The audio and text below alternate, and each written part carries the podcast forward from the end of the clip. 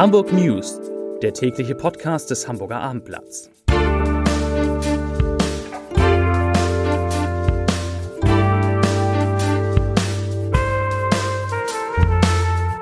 Herzlich willkommen. Mein Name ist Lars Heider und heute geht es um einen neuen negativen Corona-Rekord in Hamburg. Weitere Themen. Die Kirchen ändern die Regeln für den Besuch von Gottesdiensten, Klimaaktivisten kleben sich am Schlumpf fest und eine Premiere am Deutschen Schauspielhaus muss ausfallen.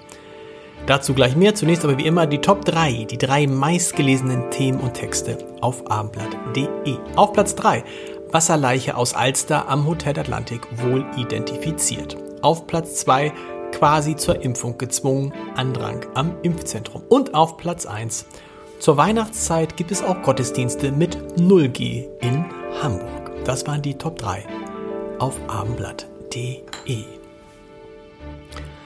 Heute sind in Hamburg 955 Corona-Neuinfektionen gemeldet worden, so viele wie noch nie in der Pandemie. Und es sind 315 Fälle mehr als gestern und 361 mehr als am Donnerstag vor einer Woche. Und damit steigt die 7-Tage-Inzidenz sehr, sehr deutlich von 218,9 auf 237,9 Neuinfektionen je 100.000 Einwohner. Zum Vergleich, vor einer Woche lag dieser Wert noch bei 189,6. In Hamburgs Krankenhäusern werden jetzt 211 Patienten mit Covid-19 behandelt.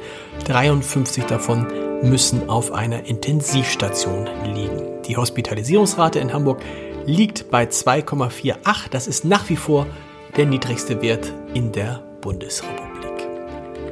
Der Besucher eines Corona-Testzentrums am Fleetplatz in Neu-Almöhe ist auf die Leiterin des Zentrums losgegangen und hat sie gewürgt. Vorausgegangen war laut Polizei Hamburg ein Streit um Termine. Der 46-Jährige hatte das Testzentrum zunächst ohne Termin aufgesucht und war wieder weggeschickt worden. Weil er zu Hause dann aber online doch freie Kapazitäten entdeckte, kehrte er zurück und beschwerte sich. Trotz Erklärung der Leiterin wurde er zunehmend aggressiv und griff die Frau an. Ein Mitarbeiter kam der 30-Jährigen zu Hilfe und schlug den Angreifer. Als die Polizei eintraf, hatte sich die Situation dann aber wieder beruhigt verrückt.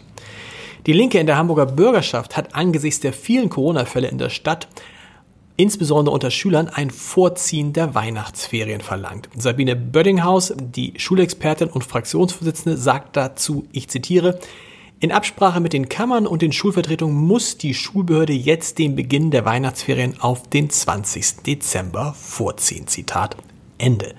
Gleichzeitig müsse eine Notbetreuung für die Kinder und Jugendlichen sichergestellt sein. Bislang beginnen die Weihnachtsferien erst am 23. Dezember. Angesichts der verschärften Corona-Regeln werden ungeimpfte in Hamburg, Schleswig-Holstein und Mecklenburg-Vorpommern nur noch wenige evangelische Gottesdienste besuchen können.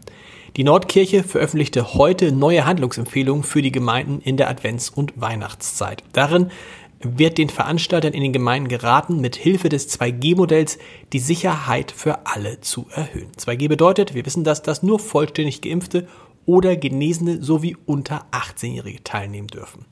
Dazu soll es aber auch immer Gottesdienste mit 0G, also ohne Zugangsbeschränkung, geben. Denn, das sagt die Sprecherin der Kirche Maren Warnecke, ich zitiere, in unserem christlichen Sinne sollen Gottesdienste für alle Menschen zugänglich sein.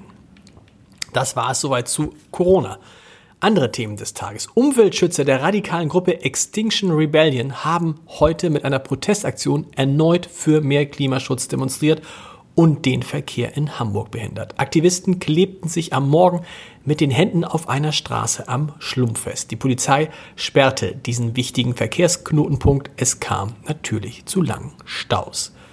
Zur Kultur, die für den 22. Dezember geplante Premiere der Inszenierung Kay West in der Regie von Michael Thalheimer am Deutschen Schauspielhaus ist abgesagt. Als Grund nennt das Theater einen Krankheitsfall im Ensemble. Corona sei es jedoch nicht, hieß es auf Nachfrage.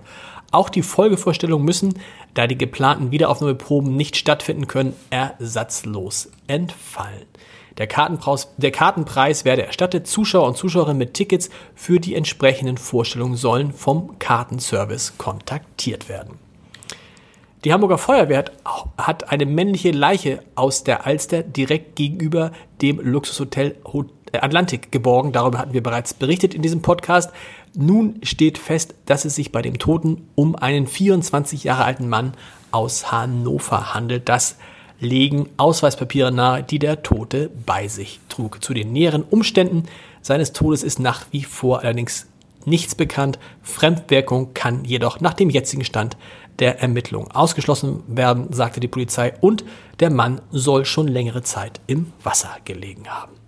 Das war's für heute mit den Hamburg News. Wir hören uns morgen wieder um Punkt 17 Uhr. Weitere Podcasts des Hamburger Abendblatts finden Sie unter www.abendblatt.de slash podcast. Bis morgen. Tschüss.